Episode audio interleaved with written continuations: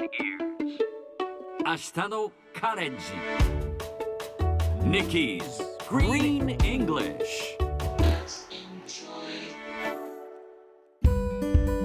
Hi everyone! ここからは地球環境に関する最新のトピックスからすぐに使える英語フレーズを学んでいく Nikki's Green English の時間ですそれでは早速今日のトピックを Check it out! 海洋ゴミになる運命だったプラスチックでできた新しいバービー人形が誕生。アメリカのマテル社が水路や海岸沿いに落ちていたプラスチックゴミいわゆるオーシャンバウンドプラスチックでできた新しいシリーズバービー・ラブズ・ザ・オーシャン・コレクションを発表しました。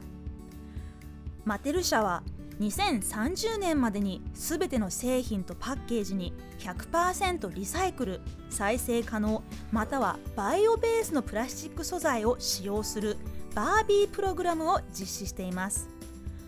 子どもたちが可能性に満ちた世界を受け継ぐことができるように取り組んでいるとのことです。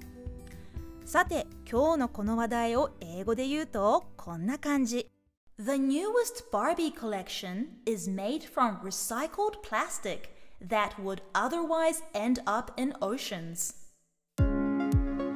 今日はこの中から otherwise をピックアップします otherwise スペルは O T H E R W I S E otherwise この言葉には いろんな意味があります。さもないとそうでなければ別の方法ではその他のシチュエーションではなどさまざまな意味があるのですが使い方の例としては例えば早く家に帰らないと番組が終わっちゃう。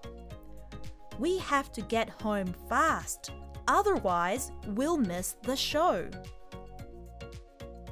他にもこれはメモに取っておかないと忘れてしまうかもしれない。I should take note of this otherwise I'll forget. これをしなければこうなるという説明をするときに otherwise はよく使われます。他にも様々な使い方がありますが今回はこのパターンで覚えてみましょう。それでは repeat after Nikki otherwise. Sounds great. TH R W の音に要注意。Let's try again. Otherwise. Wonderful! 最後にもう一度トピックニュースをゆっくり読んでみます。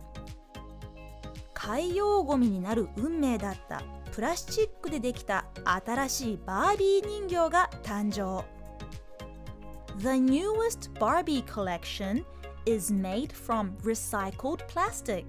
that would otherwise end up in oceans 聞き取れましたか今日の Nikki's Green English はここまでしっかり復習したい方はポッドキャストでアーカイブしていますので通勤通学お仕事や家事の合間にまたチェックしてください See you next time!